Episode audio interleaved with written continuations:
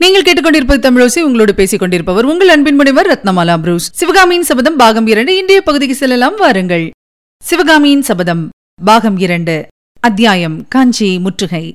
சந்திரன் சாட்சி. இரவு ஜாம நேரத்துக்கு மேல் மாமல்லர் சிவகாமி ஆயனர் ஆகியோர் திரும்பி கிராமத்தை அடைந்தபோது நாவுக்கரசர் மடத்து வாசலில் பெரும் கூட்டம் நிற்பதைக் கண்டார்கள். நிலா ஒளியில் அந்த கூட்டத்தின் மத்தியில் கத்தி கேடயங்களும் வாள்களும் மின்னின. மூன்று பேரும் துணுக்கமடைந்து வீதி முனையில் கோயில் மதில் ஓரமாக ஒதுங்கி நின்றார்கள். மடத்து வாசலில் நின்ற வீரர்கள் யாராயிருக்கும் என்ற கேள்வி மூவருடைய மனத்திலும் எழுந்தது. அன்று காலையில் குண்டோதரனுக்கும் மாமல்லருக்கும் ஒரு சிறு வாக்குவாதம் நடந்தது. மேலே நடக்க வேண்டிய காரியத்தை பற்றித்தான். வராக நதியில் வெள்ளம் வடிந்து விட்டபடியால் பானை தெப்பம் ஒன்று கட்டி அதில் தம்மை வராக நதிக்கு அக்கறையில் கொண்டு போய் விட்டுவிட்டு குண்டோதரன் திரும்பி வந்துவிட வேண்டும் என்றும் தாம் அங்கிருந்து காஞ்சிக்கு போய் விடுவதென்றும் குண்டோதரன் ஆயனருக்கும் சிவகாமிக்கும் துணையாக மண்டபப்பட்டு கிராமத்திலேயே சில காலம் இருக்க வேண்டும் என்றும் மாமல்லர் சொன்னார். குண்டோதரன் இதை மறுத்து தான் முதலில் அக்கறை சென்று பல்லவ சைனியத்தை பற்றி தகவல் விசாரித்து வருவதாகவும் அதற்கு பிறகு என்ன செய்வதென்பதை முடிவு செய்து கொள்ளலாம் எனவும் கூறினான். மாமல்லரும் இன்னும் ஒரு நாள் சிவகாமியுடன் இருக்கலாம் என்ற ஆசையினால் அதற்கு இணங்கினார்.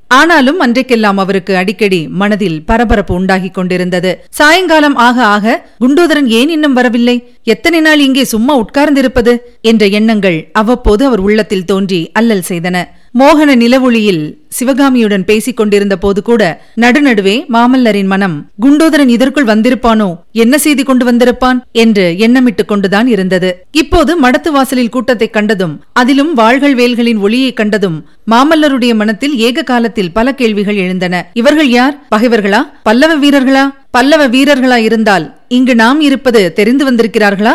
தெரிந்தவர்களாயிருந்தால் திடீரென்று நம்மை கண்டதும் கோஷமிடுவார்களே. கிராமவாசிகளுக்கு தெரிந்து போய்விடுமே மாமல்லருடைய மனத்தயக்கத்தையும் அதன் காரணத்தையும் ஒருவாறு அறிந்து கொண்ட ஆயனர் பிரபு தாங்களும் சிவகாமியும் சற்று இவ்விடமே நில்லுங்கள். நான் முன்னால் சென்று வந்திருப்பவர்கள் யார் என்று பார்க்கிறேன் என்று கூறிச் சென்றார். சிவகாமியும் மாமல்லரும் கோயில் மதில் ஓரத்தில் மதிலுக்குள்ளிருந்து கொப்பும் கிளையுமாக வெளியே படர்ந்திருந்த மந்தார மரத்தின் அடியில் நின்றார்கள். அப்போது மாமல்லர் மடத்து வாசலில் நின்ற கூட்டத்திலிருந்து வந்த சத்தத்தை காது கொடுத்து கவனமாய் கேட்டார். கலகலவென்று எழுந்த பல பேச்சு குரல்களுக்கிடையில் தளபதி பரஞ்சோதியின் குரல் கணீர் என கேட்டது. கிராமவாசிகள் பலர் ஏக காலத்தில் மறுமொழி கூறினார்கள். அந்த பல குரல்களுடன் சுகபிரம்ம முனிவரும் சேர்ந்து மாமல்லா மாமல்லா என்று கீச்சு குரலில் கூவிய சத்தம் எழுந்தது.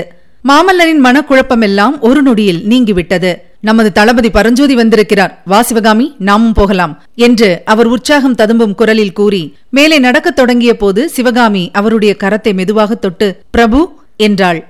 மந்தார மரத்து கிளைகளின் வழியாக வந்த பால் நிலவின் ஒளியில் அவளுடைய கண்களில் துளித்திருந்த இரு கண்ணீர் துளிகளும் முத்துப்போல் பிரகாசித்ததை மாமல்லர் பார்த்தார். என் கண்ணே இது என்ன? என்று மாமல்லர் அருமையுடன் கூறி தமது அங்கவஸ்திரத்தினால் கண்ணீரை துடைத்தார். உங்கள் தளபதியின் குரல் கேட்டதும் இந்த பேதை பெண் அவசியமில்லாமல் போய்விட்டேன் அல்லவா?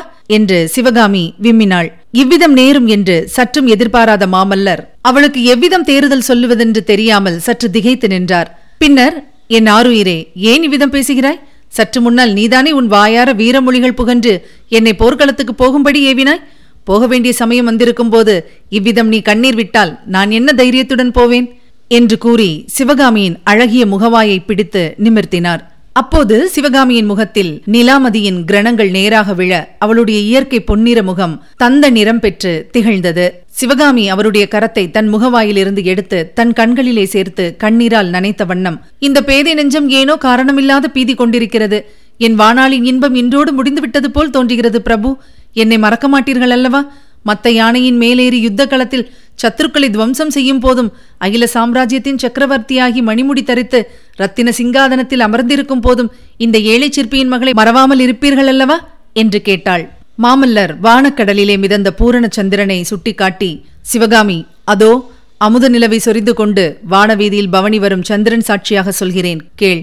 இந்த ஜென்மத்தில் உன்னை நான் மறக்க மாட்டேன் என்று வாக்குறுதி கூறுவதில் பொருள் இல்லை. நான் முயன்றாலும் அது முடியாத காரியம். உன் மனத்தில் காரணமின்றி தோன்றும் பீதிக்கு ஏதாவது உண்மையில் காரணம் இருக்குமானால் ஒன்றே ஒன்றுதான் இருக்க முடியும். ஒருவேளை போர்க்களத்தில் நான் வீர மரணமடைவேன். ஐயோ அப்படி சொல்லாதீர்கள். ஒரு நாளும் அப்படி நேராது என்று விம்மலுடன் உரத்து கூவினாள் சிவகாமி. மாமல்லர் சொன்னார் அப்படி நேரவில்லை என்றால் உன்னை நான் மறப்பது என்ற பேச்சுக்கே இடமில்லை. யுத்தமெல்லாம் முடிந்து இந்த பரந்த பல்லவ சாம்ராஜ்யத்துக்கு சக்கரவர்த்தியாகி நான் ரத்தின சிங்காதனத்தில் வீற்றிருக்கும் காலம் வரும்போது நீயும் என் அருகிலேதான் வீற்றிருப்பாய். ஆனால் போர்க்களத்துக்கு போகும்போது வெற்றி அல்லது வீர மரணத்தை எதிர்பார்த்துத்தான் போக வேண்டும். நான் போர்க்களத்தில் உயிர் துறக்க நேர்ந்தால்தான் என்ன சிவகாமி? எதற்காக கவலைப்பட வேண்டும்? இந்த ஒரு பிறப்போடு நமது காதல் முடிந்து விட்டதா? ஒரு நாளும் இல்லை. போர்க்களத்தில் உயிர் போகும்போது எனக்கு நினைவிருந்தால் பிறைசூடும் பெருமானை தியானித்து இந்த புண்ணிய பாரத பூமியிலே பாலாறும் பெண்ணையும் காவிரியும் அமுத பிரவாகமாய் பெருகும் தமிழகத்திலே மீண்டும் வந்து பிறக்கும் வரம் தாருங்கள் என்று கேட்பேன். அவ்விதமே இந்த தமிழகத்திலே பிறந்து ஊர் ஊராய் அலைந்து திரிவேன். பூர்வ ஜன்மங்களிலே நான் காதலித்த சௌந்தரிய வடிவத்தை மோகன உருவத்தை ஜீவனுள்ள தங்க விக்கிரகத்தை தேடிக்கொண்டு அலைவேன். இம்மாதிரி கார்த்திகை மாதத்து தாவழியமான நிலவொளியிலே உன்னை மீண்டும் காண்பேன். கண்டதும் தெரிந்து கொள்வேன் நீதான் என்று. இந்த பெண்ணின் முகத்திலே ததும்பும் சௌந்தரியம் இவளுக்கு சொந்தமானதில்லை. பல ஜென்மங்களிலே தொடர்ந்து வந்த என் காதலின் சக்திதான் இந்த மோகனத்தை அளித்திருக்கிறது என்று தெரிந்து கொள்வேன். உன் கண்களில் ஜொலிக்கும் மின்னொளியிலே என் உயிரின் சுடரைக் கண்டு தெரிந்து கொள்வேன். உன் இதழ்களின் புன்னகையில் என் இருதயத்தின் தாபம் தணிவதை உணர்ந்து அறிந்து கொள்வேன். இவள்தான் என் சிவகாமி. ஜென்ம ஜென்மங்களிலெல்லாம் என் உயிரிலே கலந்த இன்ப ஒளி இவள்தான். சரத்கால சந்திரனின் மோக நிலவில் நான் பார்த்து பார்த்து மகிழ்ந்த சௌந்தரியவதனம் இதுதான்.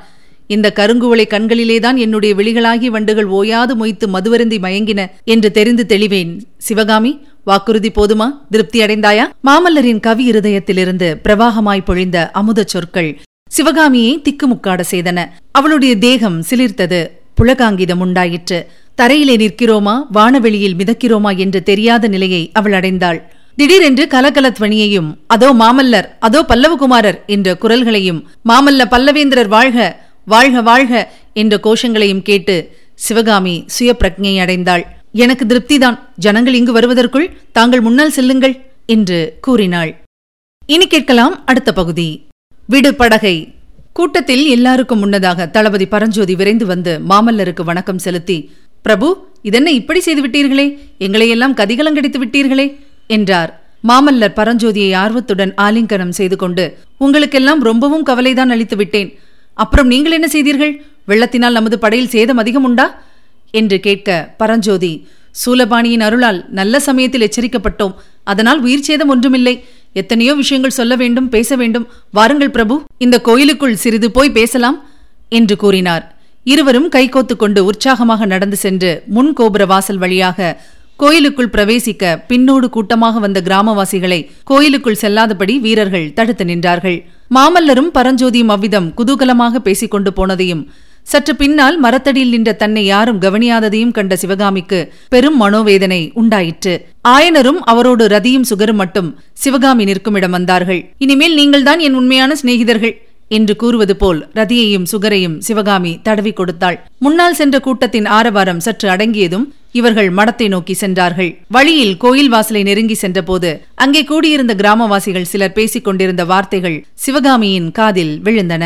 பல்லவகுமாரர் இப்படி நம்மை ஏமாற்றி விட்டாரே நான் தான் சொன்னேனே முகத்தில் ராஜகலை வடிகிறதென்று கேவலம் சிற்பியின் முகமா அது? தகப்பனாரைப் போலவே புதல்வரும் வேஷம் போடுவதில் வெகு சமர்த்தர் போலிருக்கிறது. ஆயனர் குடும்பத்தை காப்பாற்றுவதற்காகவே இந்த வெள்ளத்தில் அகப்பட்டுக் கொண்டாராமே. என்னதான் அபிமானம் இருந்தாலும் அவ்வளவு தூரத்துக்கு போயிருக்க கூடாது. ஏதாவது அபாயம் நேர்ந்திருந்தால் பல்லவ சாம்ராஜ்யத்தின் கதி என்ன ஆகிறது? மாமல்லரை விட பரஞ்சோதி பெரிய வீரராமே. அதெல்லாம் இல்லை ரெண்டு பேரும் சமம்தான். யார் சொன்னது? மாமல்லருக்கு சமமான வீரர் உலகத்திலேயே கிடையாது. பரஞ்சோதியை போர்க்களத்திற்கு சக்கரவர்த்தி அழைத்து போயிருந்தார். அதனால் அவருடைய வீரம் வெளியாயிற்று. மாமல்லர் முதன் முதலில் புள்ளலூர் சண்டையில்தானே கலந்து கொண்டார்? அங்கே பரஞ்சோதி இருந்த இடம் தெரியாமல் போய்விடவில்லையா? அவர்களுக்குள்ளே வித்தியாசமே கிடையாதாம். அவ்வளவு அந்யோன்ய நண்பர்களாம். நாம் ஏன் வித்தியாசப்படுத்தி பேச வேண்டும்? எது எப்படியாவது இருக்கட்டும். இரண்டு பேரும் நம் ஊரில் விருந்துண்ணாமல் திரும்பி போகக்கூடாது.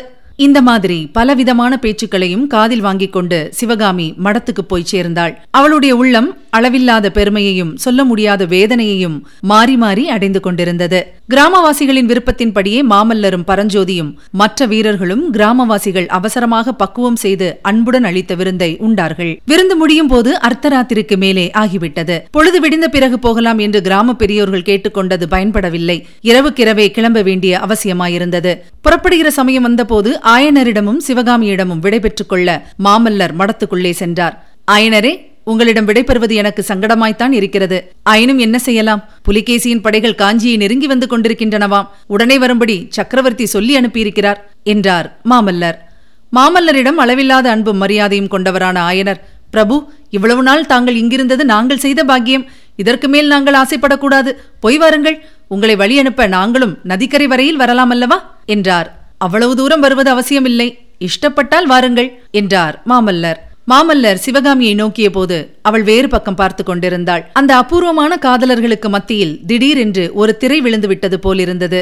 இரவு மூன்றாம் ஜாமம் முடியும் சமயத்தில் சந்திரன் மேற்கு வான வட்டத்தின் அடியில் பிரகாசித்துக் கொண்டிருந்த போது வராக நதியில் ஆயத்தமாக நின்ற படகுகளில் மாமல்லர் பரஞ்சோதி முதலியோர் ஏறிக்கொண்டார்கள் கரையிலே கிராமவாசிகளும் ஆயனரும் சிவகாமியும் நின்றார்கள். இத்தனை நேரமும் எங்கேயோ போய்விட்டு அப்போதுதான் ஓட்ட ஓட்டமாய் திரும்பி வந்திருந்த குண்டோதரனும் பின்னால் நின்றான். நதிக்கரையிலும் மாமல்லர் சிவகாமியுடன் பேசுவதற்கு வசதி கிடைக்கவில்லை. படகில் ஏறிக்கொண்டதும் அவர் கரையில் இருந்த சிவகாமியை உற்று நோக்கினார். சிவகாமியும் அவரை அப்போது ஆர்வத்துடன் ஏறிட்டு பார்த்தாள். ஏதாவது சொல்ல வேண்டும் என்று மாமல்லருடைய உதடுகள் துடித்தன. ஆனால் வார்த்தை ஒன்றும் வரவில்லை. தளபதி பரஞ்சோதி விடுபடகை என்று கட்டளையிட்டார். படகு சென்றதும் சிவகாமிக்கு தன் வாழ்நாளின் இன்பத்தை எல்லாம் அந்த படகு கொண்டு போவது போல் தோன்றியது. இதுவரை நீங்கள் கேட்டது சிவகாமியின் சபதம். பாகம் இரண்டு வழங்கியவர் உங்கள் அன்பின் முனைவர் ரத்னமாலா புரூஸ். சிவகாமியின் சபதம் என்ற எமது இந்த ஒலிப்புத்தக முயற்சிக்கு நீங்கள் அளித்து வரும் அன்பும் ஆதரவும் எங்களுக்கு மிகுந்த மன மகிழ்ச்சியை அளித்துக் கொண்டிருக்கின்றது. தொடர்ந்து கேளுங்கள் நண்பர்களிடமும் பகிருங்கள் மறவாமல் சப்ஸ்கிரைப் செய்ய சொல்லுங்கள் அவர்களும் தேன் தமிழ் சுவை பருகட்டும். மீண்டும் அடுத்த பகுதியில் சந்திக்கலாம். இணைந்திருங்கள் மகிழ்ந்திருங்கள்.